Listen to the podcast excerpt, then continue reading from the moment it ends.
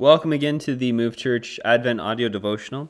Today is Thursday, December 16th, and we are in day 14 of our devotions together. Today's scripture comes from Luke chapter 2, verse 12 to 14.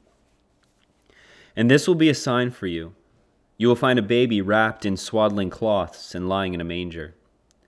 And suddenly there was with the angel a multitude of the heavenly host praising God and saying, Glory to God in the highest, and on earth peace among those with whom he is pleased.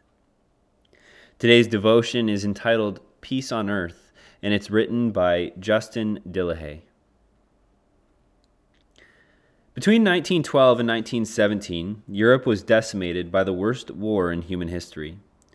So horrific was it that people wistfully referred to it as the war to end all wars.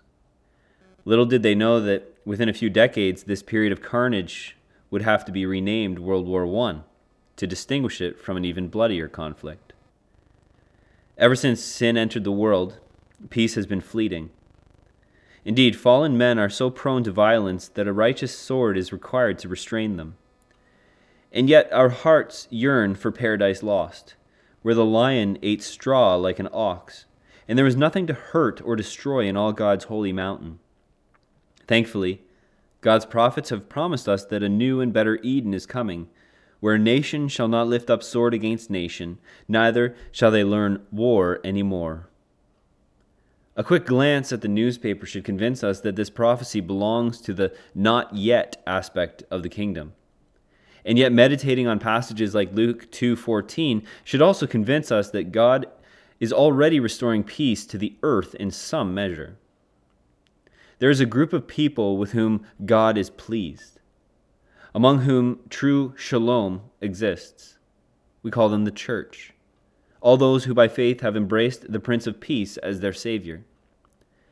As those justified by faith, we now have peace with God our reconciliation to God reconciles us to each other. Christ has broken down in his flesh the dividing wall of hostility, that he might create in himself one new man, so making peace. His peace toward us allows us to extend peace to others. This doesn't make peace automatic or easy. If it did, many of the exhortations in Paul's epistles would never have been written. But it's who we are. Our task as Christians is to increasingly become like Christ to walk worthy of our calling, and to maintain the unity of the Spirit in the bond of peace. By the Spirit, we pursue peace with our enemies and make war on the passions that cause quarrels among us. However, the war to end all wars has already been fought. It was launched on Christmas, won on Good Friday, and proclaimed on Easter morning. And though it awaits its full consummation, we see tiny previews of it every time we forgive one another or baptize a new convert, or commune around the Lord's table. May these glimpses of His grace awaken our hearts in praise. Glory to God in the highest, and on earth peace among those with whom He is pleased.